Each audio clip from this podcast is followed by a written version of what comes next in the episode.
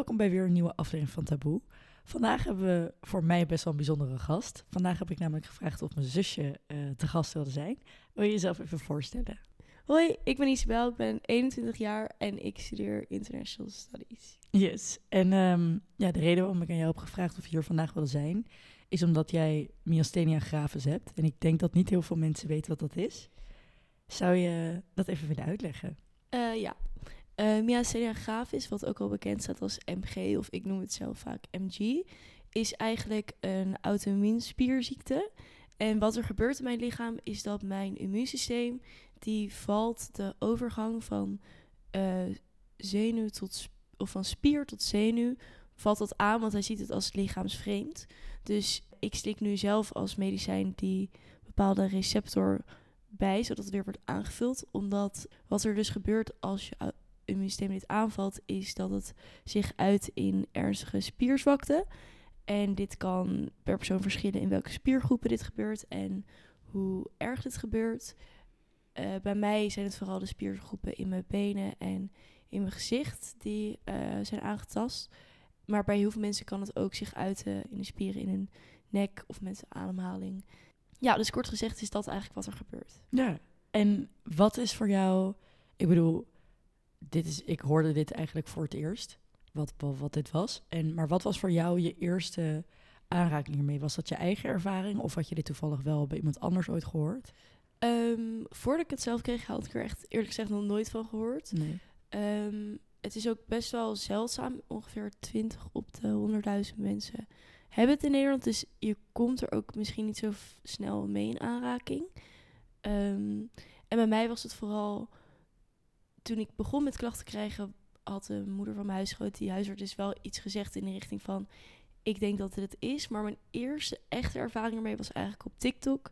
Toen ik gewoon op zoek was naar iemand die hetzelfde ervaarde als ik.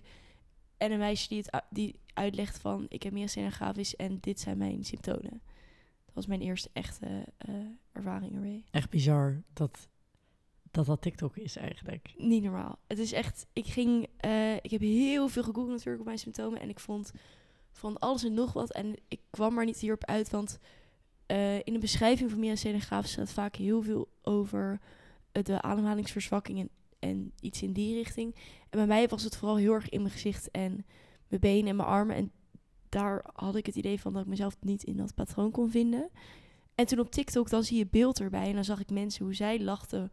Hoe ik destijds en nog steeds af en toe ook kon lachen. Dat je mondhoeken zo wat naar beneden worden getrokken. Omdat je uh, spieren in je mond niet genoeg kracht hebben om het omhoog te trekken. En toen dacht ik echt, oh, dit ben ik eigenlijk. En toen ging ze ook vertellen van dat ze haar niet kon wassen. En toen dacht ik, oh, dit, is, dit past helemaal bij mij. Dus inderdaad, TikTok brengt je wel wat verder dan... Het diagnosticeert je niet, maar het kan je wel uh, helpen met mensen vinden die met je hetzelfde ervaren. Want wat waren precies, je noemt net al een aantal voorbeelden. Wat was voor jou, um, hoe zag jouw dagelijks leven eruit? Dus wat waren momenten inderdaad waar je heel erg merkte dat je hier last van had? Um, het begon bij mij in november ongeveer, afgelopen jaar. Um, ik moest heel veel studeren en ik was weer aan het typen en eigenlijk verkrampte mijn handen heel snel. En de eerste keer dat er iets van mijn hand te verkrampen was, was mijn duim. Die stond een paar dagen een beetje krom en dat vond ik toen heel grappig. En langzamerhand kroop het eigenlijk heel mijn hand in. En na het typen had ik een soort dino-handen waar ik niks mee kon. Ik kon bijvoorbeeld mijn crème niet opsmeren op mijn gezicht. En inderdaad mijn haar moeilijk wassen. Dat was voor mij het eerste uh, deel dat ik dacht van... oh, dit is wel afwijkend. Maar was het dan alleen verkramping of had je ook zeg maar zware armen? Of is het gewoon echt puur de, de, de motoriek in je vingers? Um, het begon heel erg met motoriek in mijn vingers en dat ging langzaam over in mijn handen lastig boven mijn hoofd kunnen uh, tillen. En ook bijvoorbeeld dat heel, ik weet nog wel als ik dan aankwam in de piep om te studeren, legde ik mijn boeken neer. En dan moet je je koptelefoon op je hoofd zetten en dan moest ik echt mijn hoofd gebukt naar beneden doen en mijn kromme handen een soort van langzaam mijn koptelefoon over mijn gezicht heen duwen. Omdat ik het gewoon niet, die handeling van optillen, niet echt kon. Mm. En vanaf dat punt is het eigenlijk het balletje gaan rollen naar... Um, ik weet nog heel goed, in december hadden wij een feestje met huis. En ik had wat gedronken en uh, mijn huisgenoot wilde mij op de foto. En mijn mond ging gewoon niet omhoog. En dat was toen heel grappig, want ik dacht, oh, ik ben gewoon dronken en vermoeid. En dat kwam daarna steeds vaker voor. Tot op het punt dat ik heel vaak niet kon lachen of mijn mond heel gesloten was. Ehm, en he- heel veel later uitte dat zich ook in lastig eten. En ehm, heel lastig ook soms kunnen articuleren. Maar het moment dat ik echt pas echt aan de bel heb getrokken, want ik ben wel met deze klachten ook naar de huisarts gegaan. En die heeft me naar een kaakfysio verwezen, want die zag, die vond het een gek gezicht, maar die had niet het idee dat er iets heel ergs aan de hand was. En ik liep destijds ook eh, bij de fysio voor mijn handen en dat was een beetje verbeterd, dus het leek alsof het was opgelost. Maar ehm, toen wij in januari, eind januari gingen skiën, was voor het eerst dat ik ook echt door mijn benen begon te zakken. En ik linkte dat gewoon aan, ik ben student, ik ben onfit, ik heb lang niet gesport. Maar dat ging op een gegeven moment zo ver dat als ik moest fietsen en ik van mijn fiets afstapte, ik ook door mijn benen zakte. En toen heeft mijn kaakfysio gezegd van, je, je moet terug naar de huisarts, want het is niet goed. Want ik nam het destijds niet echt serieus, zeker omdat de eerste keer ik was afgewezen eh, om naar een neuroloog te gaan, toen ik naar de huisarts ging, toen dacht ik ook, ja, er is niet zoveel aan de hand.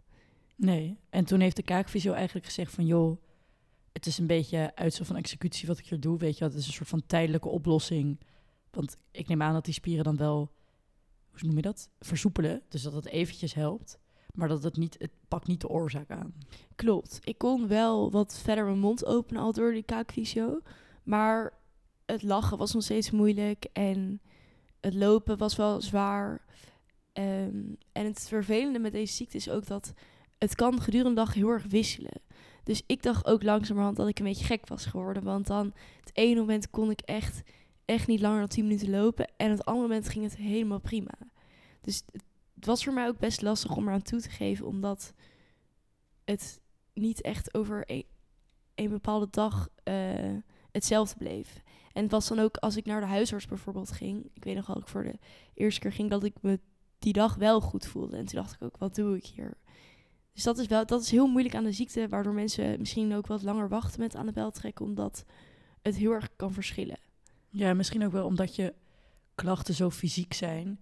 en je ze op dat moment niet kan laten zien aan een huisarts... dat het misschien ook lastig is voor een huisarts om te zien van... hé, hey, wat is er dan precies aan de hand? En voor jezelf ook om echt te bewijzen van... ja, maar ik heb hier echt last van. Ja, echt, het is heel lastig. En het was ook het moment dat ik eindelijk naar de neuro- ging uit mijn hoofd in maart of april, dacht ik.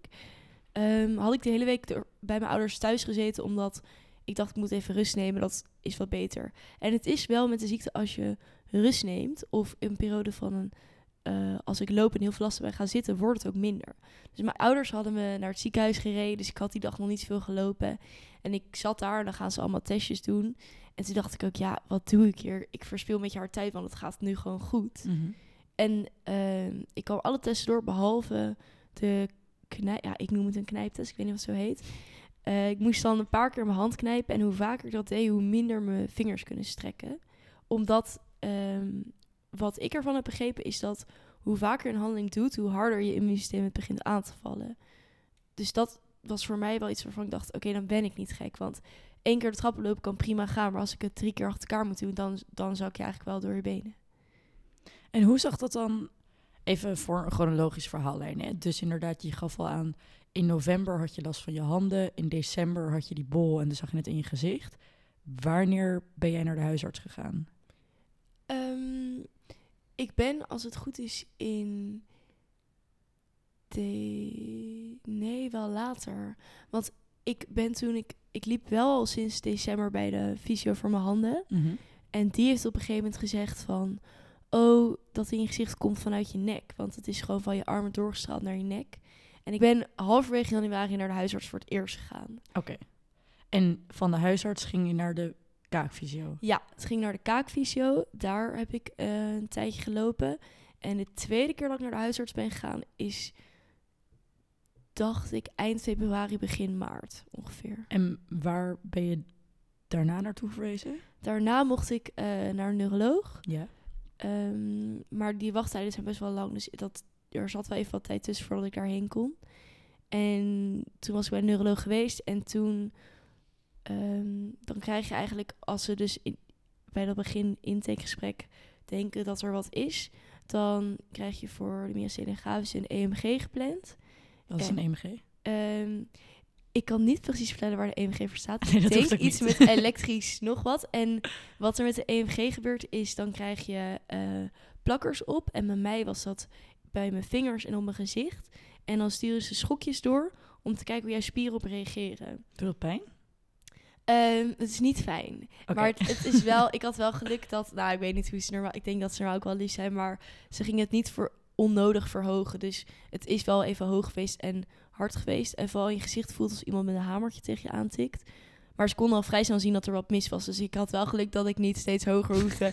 Als je in een soort, alsof je in een soort martelfilm zit. Dat ze die schokjes op maximum zetten en je erin knallen. Je hoeft niet je pijngrens te bewijzen. Nee, nee, het was geen eh, test of terror. Dus dat scheelde wel echt voor mij. Tranen in je ogen. Nee, Ja. gaat. En ik had heel veel geluk, eh, want met die test kunnen ze het eigenlijk vrijwel meteen zien. En ik weet nog wel dat ik daar zat en mama was er ook. En dat die vraag, ik zei van, joh, wanneer krijg je uitslag? Zei ik, ja, over twee weken. En toen was ze van, ja, ik mag niks zeggen, maar we kunnen het eigenlijk wel zien. Dus ik ga even kijken of je naar voren kan worden gehaald. En ik was, ik, normaal mensen misschien denken van, oh mijn god, wat erg. Maar ik was zo blij. Ik dacht, oh, ik ben niet gek. Er is misschien echt wat. Maar dit was in mei. Ja.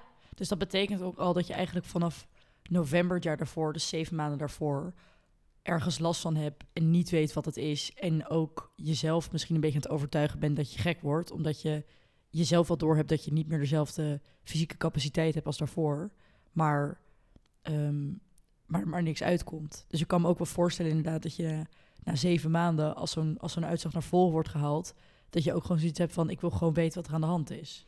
Ja, ik was echt heel erg opgelucht en ik had heel veel geluk, want toen we naar huis reden van de EMG werd ik al gebeld dat een afspraak voor de dag erna was uit. Althans, dat zeiden ze niet bij, maar dat bleek achteraf. Ze belden, je kan morgen al komen. En ik was super blij en mijn ouders waren super bang, want die dachten, dit is nooit goed als je dan meteen weer wordt teruggeroepen. Ehm, en toen kreeg ik vrijwel de dag erna meteen uitslag. En ik heb die dag heel erg gevierd, want ik was gewoon super blij. Ik heb met mijn huisgenoten borrel gehaald, heb een champagne gedronken. Eh, ik kreeg te horen wat er medicijnen waren. En ik was heel erg opgelucht. En ik heb destijds wel een beetje genegeerd dat het wel chronisch is. Het gaat niet weg. En dat is wat ik langzamerhand nu wel begin te beseffen van... Oké, ik ben wel heel blij met de medicijnen en het gaat prima. Maar het gaat niet meer weg, eigenlijk. En dat heb ik wel een tijdje genegeerd. En dat komt nu naar boven dat ik denk... Oké, het is wel niet voor nu. Maar destijds was het heel fijn, want het voelde alsof er meteen een oplossing kwam voor nu. En de rest zag ik wel later. Ik denk dat het ook wel een logische psychologische cyclus is dat je inderdaad je bent op zoek naar iets. Daar doe je zeven maanden over. Ehm, dan heb je dat eindelijk gevonden. En dat je dan inderdaad dat even, dat is zeg maar stap één. En dan stap twee is inderdaad van oké, hoe gaan we daar nu mee om? En stap drie is inderdaad hoe ga ik daar uiteindelijk mee leven? Dus ik denk dat het niet heel raar is dat je die eerste soort van stap van oké, wat is er aan de hand? Dat als je daarachter komt, dat je dat ook even viert. Want hoe ziet dan nu voor jou jouw dagelijks leven hiermee uit? Wat voor soort, ik hoef niet de naam van de medicijnen te weten, maar ik bedoel, hoe ziet dat eruit en hoe verandert dat? En, en wat, ja, herstel is het niet echt, maar hoe ziet dat proces daarna eruit? Ehm, het proces erna is heel lastig, ook omdat het voor iedereen heel erg kan verschillen. Eh, ze zetten je eerst op Messinon. En dat is een bepaalde soort medicijn. En bij mij sloeg dat wel goed aan. Die doos bouwen ze langzaam op. En ik slik momenteel zes keer per dag eh, vier pilletjes van 10 milligram. Ehm, en ik begon met drie keer per dag 10 milligram. Dus ze, ze bouwen het wel echt op. Ehm, maar dagelijks leven is lastig, want het, het verschilt voor mij heel erg per week. Want het kan de ene week super goed gaan en dan ben ik het vergeten. En de andere week kan het super slecht gaan, kom ik niet vooruit. Sta knikt om mijn benen, heb ik het idee dat de medicijnen niet werken. Want het ding met auto-immuunziektes is wel dat het heel erg gelinkt is aan je eigen gesteldheid. Dus als ik ongesteld ben, heel veel stress heb, me slecht voel, ik ziek ben, kan het allemaal verergeren. Ehm, dus dat is wel, ik vind het wel lastig, want ik moet wel extra nadenken als ik sommige dingen doe. Ja. Waar als anderen misschien denken van, oh, superleuk dat ik erheen ga, kan ik in een slechte week echt de hele week er tegenop zien. Want dan denk ik, ja, misschien kan ik niet gaan. Maar ik probeer wel zoveel mogelijk wel te doen en wel nog ja te zeggen. En je kan beter ja zeggen en later toch afzeggen dan meteen nee zeggen. En dat, dat is wel iets moeilijks nu. Van het liefst maak ik mezelf veel veilig en de hele wereld klein. Want als je nergens heen moet, word je er niet mee geconfronteerd. Maar aan de andere kant kan het soms wel heel goed gaan als ik ga. En vind je dat dan lastig? Want je gaf zelf al aan dat het natuurlijk ook heel erg in je gezicht zit. Dus als je lacht, dat dat soms ook wel invloed heeft. Vind je dat dan lastig als je ergens heen gaat, een sociale setting of zo, waar je mensen niet kent? Praat je daar dan over? Of hoe, je dus opmerk, hoe ga je daarmee om? Ehm, ik weet nog wel, toen ik nog geen medicijnen had, was ik wel echt een paar maanden niet mezelf. Zeker niet met vreemden, want in je gezicht is heel tekend. Dus ik lach als persoon heel veel, maar als jouw mondhoeken echt fysiek niet omhoog gaan, dan zie je er heel ongeïnteresseerd en heel erg ongelukkig uit. En daar komt ook bij kijken dat hangoog hoort er ook bij. Dus ik zag er gewoon chagrij- standaard chagrijnig uit. Dus ik hoefde dan echt niet met nieuwe mensen te praten. En het liefst, als ik in zo'n situatie kwam, wilde ik meteen naar huis. Ehm, en nu merk ik dat het gaat meestal wel goed met de medicijnen. Maar het zijn dingen als... Stel je gaat voordat je uitgaat met je vriendinnen indrinken... en je bent de hele tijd aan het meezingen. Dat kan voor mij al best zwaar zijn, mijn gezicht. Dus dan zing ik heel veel liedjes mee... en dan hangt mijn mond ook alweer heel laag. En ik heb daar wel moeite mee. En dan zeggen mensen soms wel van... oh, je ziet het niet, maar ik voel het wel. Dus ik, het ligt heel erg aan hoe het me gaat... hoe ik me in zo'n nieuwe situatie voel. Maar het is wel... als ik er last van heb, dan voel ik me wel minder mezelf, eigenlijk. Maar vertel je het dan ook aan mensen, als mensen er iets over zeggen? Ehm, soms wel, maar soms ook niet. Want ik ervaar het zelf niet als heel zwaar. Ook omdat ik weet dat mensen die eh, mijn ziekte hebben... soms een veel, veel zwaarder ziektebeeld hebben. Dus ik vind het soms een beetje gek als ik dan moet uitleggen mensen van... oh, ik heb een spierziekte. Want dan denk ik, ja, dan klinkt het echt alsof ik morgen in een rolstoel zit. Wat nu momenteel niet zo is. Ehm, dus ik probeer het wel te vertellen als ik er een moment voor zie. Maar soms dan doe ik het liever niet, want ik wil mensen ook niet zo erg laten schikken. Of mezelf in zo'n rol neerzetten van... ik heb een spierziekte, dus ik moet nu zitten even en jij moet opstaan of zoiets. Nee, dat is ook wel zo. Maar ik denk dat dit altijd voor iedereen een soort eigen obstakel is. Ik denk dat je dat, dat eh, beeld zelf erg in je hoofd maakt. Als in dat, dat mensen jou zo gaan zien. Terwijl als jij je voorstelt dat, dat jij dit niet had en een vriendinnetje van jou dit had. En die vertelt dat zo aan jou, gewoon op deze normale toon. En niet zo van, oh mijn god, ik ben het allerzieligste wat op deze hele wereld bestaat. Dan zou jij denk ik ook niet naar haar zo kijken. Zou je ook niet denken van, jeetje, wat zat zij zich aan? Of het zal wel. Of dan zou je ook denken, joh, als jij even wil zitten, ga jij lekker zitten, weet je wel. Ik bedoel, als jij, al gaat het om dat iemand hakken aan heeft en last heeft van zijn voeten, dan, dan hoef je ook niet een zieliger verhaal te hebben of zo. Als die persoon even wil zitten, gaat die persoon even zitten. Maar ik kan me wel voorstellen dat dat lastig is. Want heel veel mensen, dat hoor ik wel vaker in, in dit, dit soort podcasts, dat mensen het lastig vinden om dit soort verhalen over zichzelf te vertellen, omdat ze niet per se zielig gevonden willen worden of in het middelpunt van de belangstelling op die manier willen staan. Ehm, maar was er, is er een oorzaak hiervoor? Of hoe hebben ze daar iets over verteld? Ze weten niet hoe het ontstaat. Ehm, voor zover ik heb meegekregen vanuit het ziekenhuis. Het is niet zo dat ik er per se mee geboren ben of dat het mutatie is. Dat konden ze me niet helemaal vertellen. En het is ook niet zo dat stel ik word ooit moeder, dat mijn baby dit automatisch krijgt. Het kan zijn dat de eerste dagen het lijkt hij het heeft en dan gaat het weer weg. Geen idee waarom. Ik vond het ook een heel raar stukje om te lezen. En daarna gaan ze daar ook niet op in. Dus ze, ze droppen die bom en dan is het klaar. dat is heel gek. Het is even 50-50. Ja, het kan, even een paar dagen crazy en dan, eh, ze weet het niet. Ehm, maar wat wel zo is dat eh de spaceric en thymus, dat is een orgaan die zit in het midden van je lichaam, een beetje bij je longen en je hart in de buurt. Ja.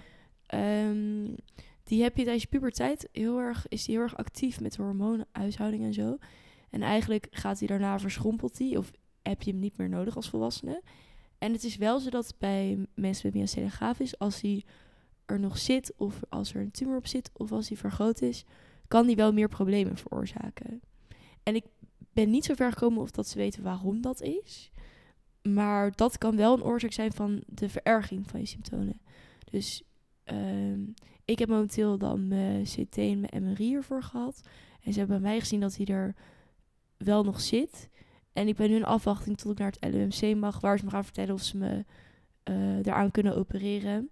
Want als je hier aan opereren, dan is er een, van wat ik heb gelezen, ongeveer een 30% kans dat je klachten verminderen. Dus het heeft wel iets enigszins met je thymus en, ja, of je zweesrik, wat je het wil noemen, te maken. Maar de echte oorzaak, dat, dat hebben ze niet echt, dat weten ze niet. Dus dan, het lijkt me best wel gek inderdaad dat je dan... eh, kijk, ik heb jou natuurlijk je hele leven meegemaakt, maar dat je in principe gezond wordt geboren en, en gezond bent. En opeens zo'n chronische ziekte in je leven komt. En dan, dan het, is, het is natuurlijk niet dat ik het niet serieus neem, maar het is ook niet dat ik jou niet als ziek persoon zie, gelukkig. Ehm, maar dat lijkt me best wel gek inderdaad om dan te beseffen dat op het moment dat je dan rond 21 bent, dat je dan opeens een onderdeel hebt in je leven waar je best wel veel rekening mee moet houden elke dag eigenlijk. Ja, het, dat is ook heel gek. Ik vind het bijvoorbeeld heel gek dat mensen die mij echt al heel lang kennen, bij spreken van de middelbare school of zo, dan niet weten dat ik dit nu eigenlijk heb, omdat ik het nu opeens heb gekregen. En ik denk ook dat het best gek is, omdat ik woon natuurlijk ook niet meer bij mijn ouders. En mijn huisgenoten die weten echt vooral heel goed hoe mijn ziektebeeld eruit ziet. Maar ehm, nee, het is, het is inderdaad wel gek dat ik nu opeens me heel erg bezig hou met ziekenhuisafspraken, ehm, medicijnen bijhalen, dat, dat soort dingen. En ook, ik kreeg voor het eerst ooit in mijn leven een uitnodiging voor de griepprik. Die mijn ouders van eh, in de 50 allebei niet krijgen. Toen dacht ik ook van, oké, ja, dat is natuurlijk iets heel raars.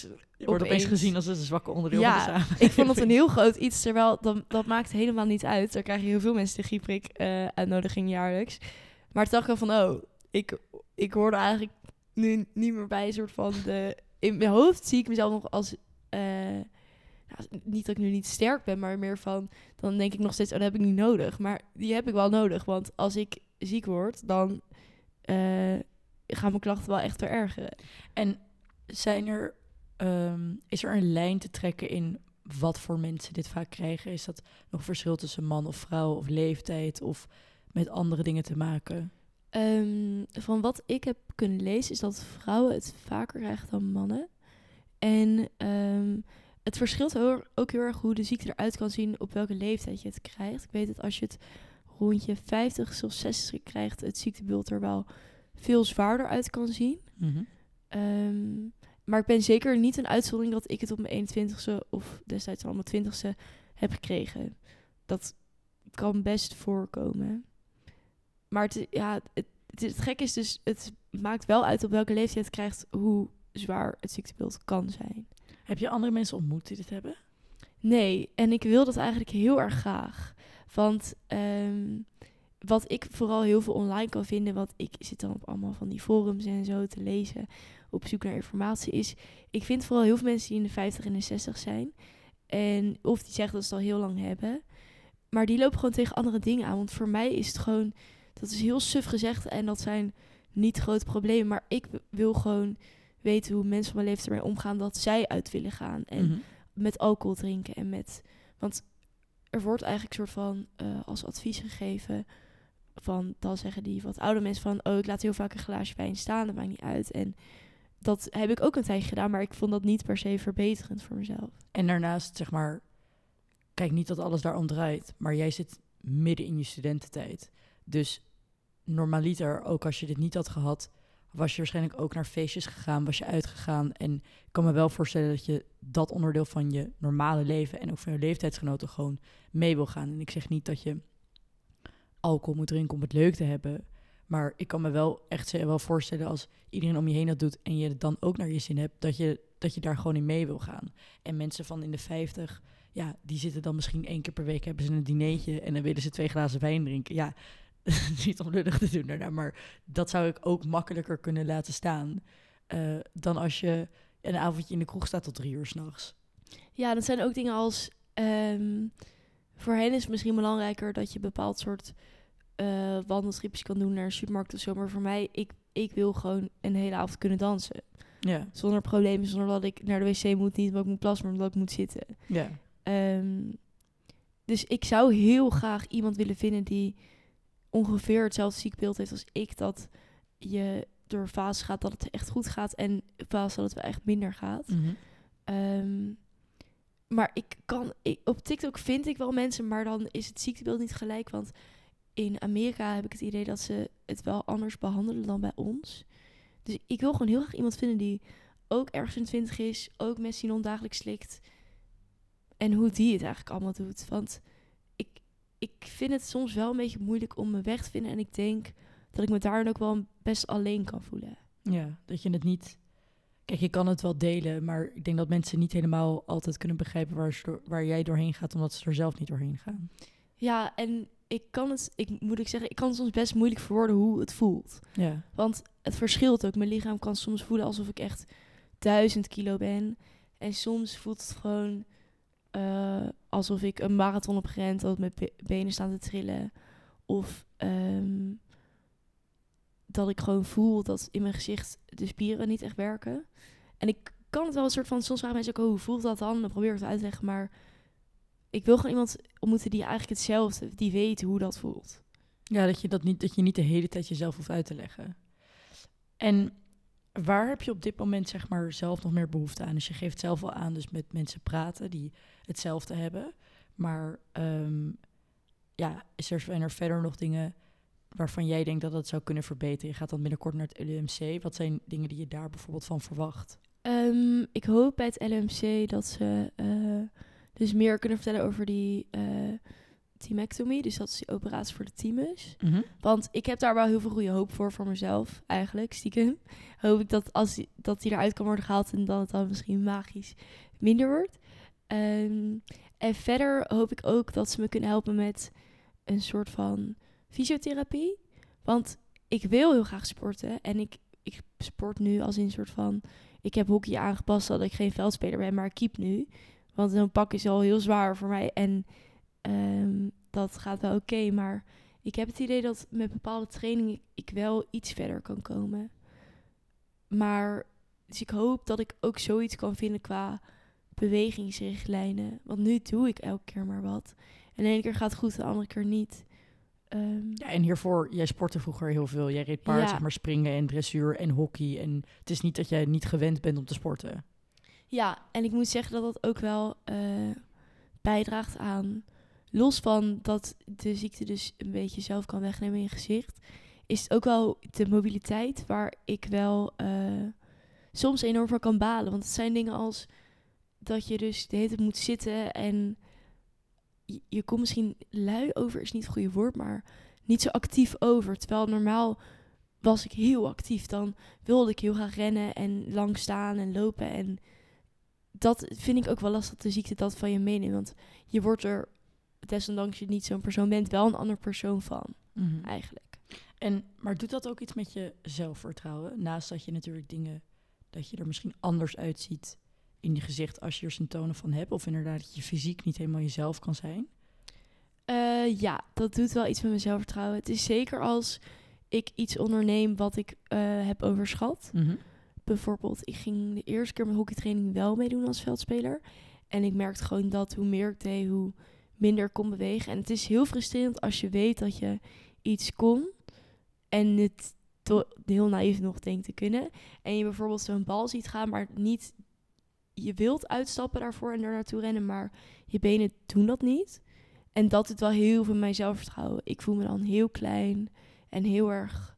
ehm, ja, gewoon, gewoon niet mezelf. En ook met uitgaan bijvoorbeeld, als ik dan voel dat ik moet zitten. En ik word er wel beter in in het accepteren, maar ehm, Dat je lichaam je een beetje in de steek laat. ja, ik sta wel recht tegenover mezelf. En dan ben ik ook heel boos op mezelf eigenlijk. Omdat ik dan boos ben van dat ik naïef ben geweest en op mijn lichaam van waarom doe je het niet? Gewoon. Ja, en je kan natuurlijk ook op dat moment er niet zoveel aan veranderen, behalve eraan toegeven. En ik kan me wel voorstellen dat dat heel frustrerend werkt. Ja, en ik denk ook dat die boosheid, dat dat wel iets eh, universeels is met mensen die een andere ziekte hebben of mentale ziektes of zoiets van. Het is altijd makkelijker om gewoon heel boos op jezelf te zijn. Ehm, dus op zo'n moment dat ik dan zo boos ben op mezelf, als iemand dat ik zeg van, oh gaat het, dan kan ik echt bijna ontploffen. Want dan denk ik van, laat me even met rust, want dit is iets tussen mij en mezelf, om het zo maar even te zeggen. Terwijl het is heel goed dat iemand dat vraagt. Ehm, maar ik denk dat, dat het eh, naast dat het me misschien onzeker maakt, vooral heel erg boos maakt. Ja, veel frustratie komt er gewoon bij kijken, denk Ja, ik. heel veel. Heel veel huilen. En dan na het huilen is het ook weer even goed. Ja, gewoon even eruit huilen. Ja, Zijn er veel mensen in jouw omgeving die ervan weten? ja best wel. In mijn, zeg maar, mijn omgeving in Leiden. Daar weet, weten de mensen die het moeten weten, die weten het. Ehm, en vooral mijn huis heb ik heel veel steun aan. Omdat ik ook toen ik bij hun woonde... Of woon nog steeds hoor. Maar eh, heb ik het, de ziekte gekregen. Dus zij kennen mijn ziektebeeld heel goed. En eh, wat ik wel en niet soms kan. Maar ik vind het bijvoorbeeld soms wel lastig dat vrienden die ik even heel lang niet heb gezien, het eigenlijk niet zo goed weten. En dan vind ik het bijna ongemakkelijk om dan medicijnen te nemen. Het is niet ongemakkelijk, maar om dan alles weer uit te leggen. Ja, dat lijkt me ook wel dat je bijna een soort kaartje wil uitprinten van hij je Ja, verhaal. Je wil bijna gewoon een soort van misschien inderdaad soort post doen. Ik heb dit goedjes, doei. Ja. Maar ook weer niet, want ik vind het ergens soms ook wel lekker dat ik dan met iemand kan zijn die het misschien niet weet. Want dan denk ik van, ach, dan voel ik me ook even een soort van normaal. ja. Maar ben je dan niet bang inderdaad als je, als je lichaam je dan ook in de steek laat? Dat je, dat je dan denkt, oh shit, dan moet ik mijn hele verhaal weer vertellen. Ja, zeker ook omdat ehm, bij spierziekte denken mensen wel gaan aan die mobiliteit. Maar de spieren in je gezicht, dat, daar, dat is iets wat, wat ik zelf ook nooit over nagedacht. Wat mensen dan vergeten. Dus mensen beginnen ook heel vaak te lachen als ik zeg van... Ik kan niet goed lachen door mijn spieren. Want het klinkt gewoon heel erg ja, gek bijna. Of Mhm. ik lach heel vaak met mijn hand voor mijn mond. Want ik vind het er heel lelijk uit als mijn mond daarmee trekt. En dan zeggen mensen op een gegeven moment van... joh, doe die hand even weg. En dan denk ik, nee, dat gaan we niet doen. Ehm, ja, dus dat is wel anders. En welke ontwikkelingen zou je graag willen zien binnen deze auto-immuunziektes? Dus zeg maar, uiteraard een bepaald soort genezingspad. Maar ik, ik doe een beetje meer op ehm, ja, meer aandacht, dat meer mensen hier iets over weten. Want om heel eerlijk te zijn, voordat jij dit had, had ik echt geen idee. Ik weet dat auto-immuunziektes natuurlijk een heel breed scala is, maar heb jij daar een beeld over, over hoe je dat anders zou willen zien? Misschien binnen scholen of ja. Ehm, ik denk dat het misschien... Het zijn natuurlijk heel veel van dit soort ziektes die mensen opeens krijgen... en waar je echt nooit van hebt gehoord. Maar ik denk dat bij myasthenia gravis wel belangrijk is dat eh, met die mond... dat dat wel eerder herkend wordt. En dat verschilt heel erg per huisarts wie of wel het niet herkent. En dat is natuurlijk ook eh, anders. En ik heb misschien ook destijds dan niet goed mijn symptomen uitgelegd... maar dat vooral foto's hoe zo'n ja, MG-lach noem ik het maar, hoe dat eruit ziet, Mhm. dat dat wel herkend wordt. En wat ook misschien wel fijn is, is dat je, als je diagnose krijgt, dan krijg je zo'n soort van, alsof je net naar de middelbare school gaat, zo'n boekje van, oké, dit is het spierziekte.nl, la la la, zo, zo werkt ziekte. En maar misschien lijkt het Ja. me dus ook misschien wel fijn als je ook meteen een uitleg krijgt over een bepaald forum, wat je van andere mensen kan lezen of in contact komt. En misschien stond dat dan die folder. Ik moet zeggen dat ik heb die folder even doorgebladerd, maar ik wilde het gewoon even negeren. Ja. Ehm, dus misschien is dat ook een beetje deels mijn ding. Maar dat er meer daarover wordt gezegd, over zo'n platform met vragen. En ook dat er is een uh, myasthenia gravis expertisecentrum. Dat zit in het LMC, maar dat is wel te mailen eh, als je er geen patiënt bent. Ze mogen alleen geen ehm, medisch advies geven, maar ze mogen je wel helpen als je met vragen komt dat dat ook vermeld wordt. Want ik heb daar best wel veel aan gehad als ik hun mailde met eh, vragen. Maar ik ben hier zelf wel wat later achter gekomen dat het überhaupt bestond. Dus dat is misschien ook wel een goede om mee te geven. Dus eigenlijk dat je dat er een klein beetje een soort van handvaten worden gegeven van waar je ja, hulp kan zoeken of in ieder geval hulp kan vragen. Ja, hulp kan vragen en uh, herkenning kan vinden. Want voor mij was herkenning het fijnste. Want sommige dingen had ik misschien nog niet eens gelinkt aan. Uh, bijvoorbeeld nu mijn medicijngebruik, daar zitten wel bijwerkingen aan. En die had ik dan nog niet eens gelinkt aan sommige dingen die ik ervaar. En dan vond ik het wel fijn om te lezen dat iemand die ook die medicijnen uh, zoveel slikt, een bepaald soort dingen heeft, zoals bijvoorbeeld. Uh, ik kreeg er wel veel buikpijn van, dat wist ik wel van tevoren. Mhm. Maar het zijn ook dingen als. Ik heb laatst tijd wel last van spierkrampen en dat zou ook daardoor kunnen komen. Ja, dat je gewoon ik bedoel, ik denk dat heel weinig mensen de hele buitsluiter lezen als ze iets slikken, wat wel Ja. zou moeten. Maar dat er gewoon wel even een overzicht gemaakt wordt of, of verteld wordt van, hé, hey, je zou hier en hier last van kunnen krijgen. Of het zou zus en zo kunnen reageren op je. Ja, en dat wordt wel verteld. Maar er waren wel meer dingen aan die ik niet zo goed eh, wist. Dus, en het is me ook een beetje meegegeven met een idee van...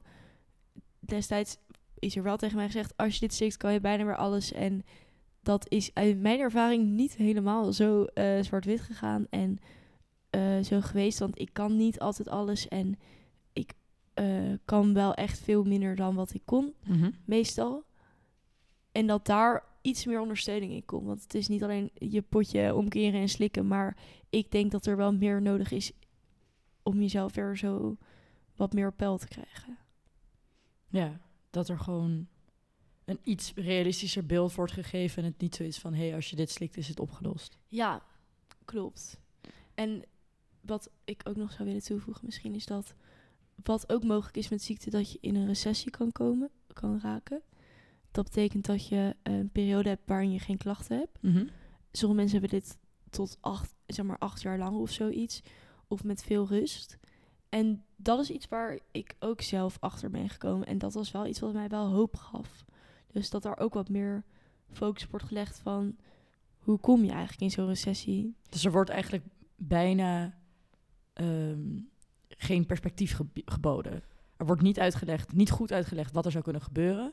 Zowel symptoomwijs als zeg maar in je leven of er überhaupt verbetering in komt. Er wordt alleen gezegd, hij neem dit, succes ermee. Het wordt waarschijnlijk beter, punt. Ja, en het is, het is ook weer niet zo dit, want er is wel goede uitleg en je kan veel vragen stellen. Maar inderdaad, eigenlijk het belangrijkste aan dit punt is gewoon dat je juiste platform, platforms meekrijgt waar je anderen kan vinden. Maar werken de medicijnen, merk je ook echt verschil door die medicijnen? Ja en nee. Ehm, ik ben wel beter af met medicijnen en sommige dagen werkt ze echt super goed. Maar sommige dagen dan eh, werkt het gewoon niet super goed. En dan denk ik ook, ja, waar slik ik dit voor? Ehm, en het is ook het ene moment werken ze na een uur heel goed. En het andere moment werken ze eh, na een uur nog steeds niet. En je weet ook niet waar het aan ligt of ze, waardoor ze wel of niet werken. Nee, eh, geen idee. Ik hoop dat de leiders dat beter kunnen vertellen. En het is ook, ik slik het nu dan zes keer per dag om een beetje op een soort spiegel te blijven. Ja.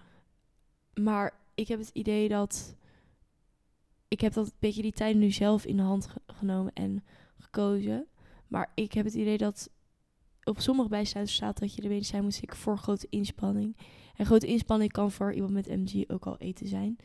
Eh, want dat is ook heel zwaar al voor gezichtsspieren. En daar kunnen je ogen ook al van hangen. Maar ik, dus mijn medicijnen werken wel, maar ik heb wel nog een beetje, ik denk van, desondanks ik het al best wel lang slik, heb ik nog niet helemaal mijn draai erin gevonden. Nee, dat kan natuurlijk ook wel even duren. Ja, Wat zou je mee willen geven aan mensen die ehm, dit nu ook hebben? En dan, of zeg maar in deze zoektocht zitten. Dus of in het voorstadium zitten waarin ze niet helemaal kunnen vinden wat het is. Of dat ze dit misschien net hebben. Wat zou je aan deze mensen willen meegeven? Ehm, aan mensen die in het voorstadium zitten zou ik meegeven dat je jezelf wel echt serieus moet nemen. Want dat heb ik wel echt heel lang niet gedaan. En ook al wijst de huisarts je de eerste keer af, heb je wel nog steeds recht op eh, meer onderzoek. Ook als er niks uit je bloedprik komt of iets in die richting. Dat zou ik wel echt mee willen geven van, ga er achteraan. Dat heb ik, ik, ben er, ik heb er best wel lang mee gewacht. En ik heb best wel veel mensen gehad die tegen me zeiden dat ik dat wel echt, echt, echt moest doen. En waar ik echt, echt, echt niet naar aan luisteren was. Maar dat helpt je echt verder. Want hoe eerder je bij je diagnose bent, hoe eh, minder erg het wordt. Althans, hoe het bij mij was in ieder geval. Hoe langer ik wachtte, hoe meer spiergroepen eigenlijk eraan te doorgingen. En ehm, aan mensen die het nu hebben, vind ik het moeilijk om iets mee te geven. Omdat ik zelf ook nog niet echt de weg heb gevonden. Dus ik zou heel graag willen dat iemand misschien mij iets meegeeft. Maar als ik misschien, misschien mensen die het nu hebben, dat ze met je kunnen willen praten. Ja, maar wat ik wel over kan meegeven is, ook al is het soms echt, echt een slechte periode en denk je het nooit meer goed komt, dan zijn er wel echt nog goede periodes die er wel nog aankomen. Het kan nooit, nou dat is bij mij dan, ik, vind, ik kan niet voor iedereen spreken met MG, want er zijn mensen die hebben het wel echt veel erger dan hoe ik het heb, maar je komt wel weer in een wat betere periode, ook al voelt het soms al niet. Er is licht aan het einde van de tunnel. Er is licht aan het einde van de tunnel en het schijnt heel hard. En je moet er naartoe.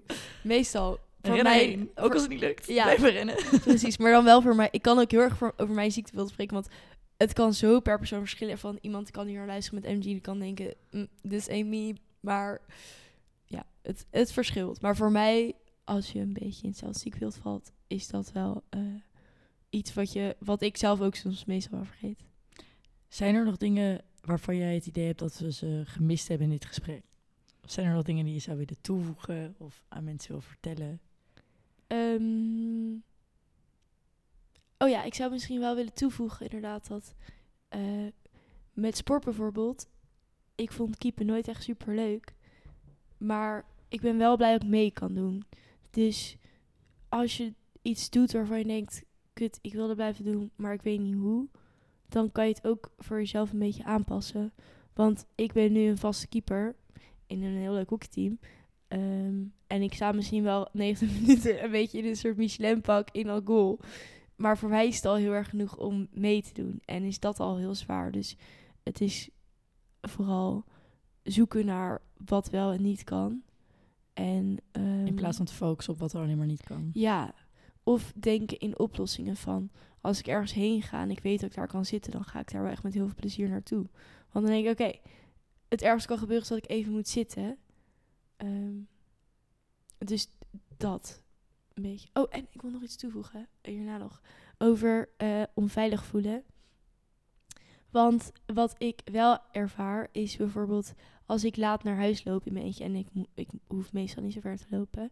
en ik heb bijvoorbeeld last dan denk ik wel van iemand kan mij nu wel echt gewoon grijpen, want ik kan niet wegrennen.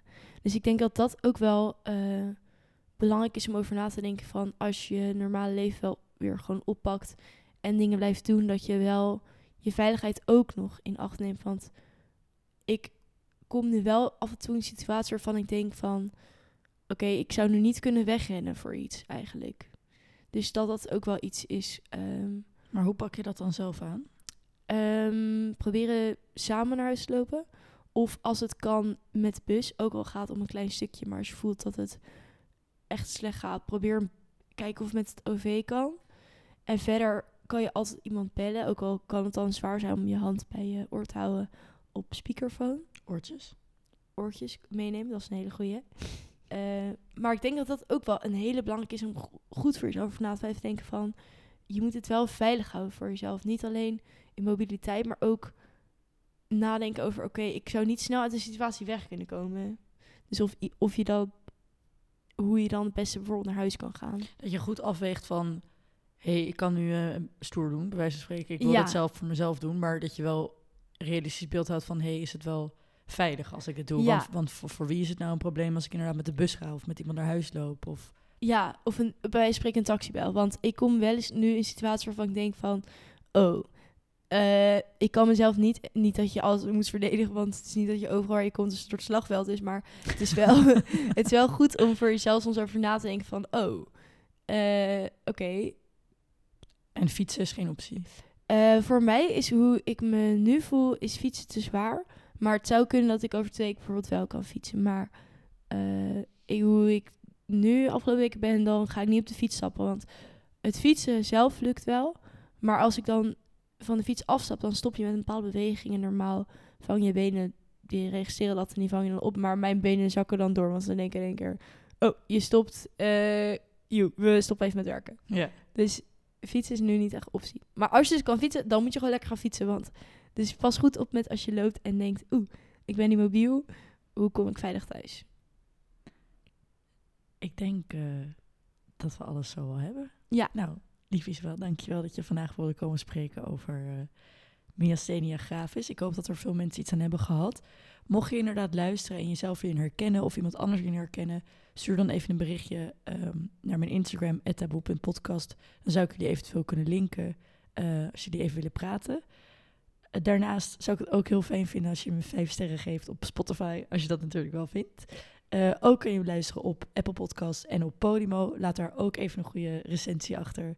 En dan zie ik jullie weer volgende week.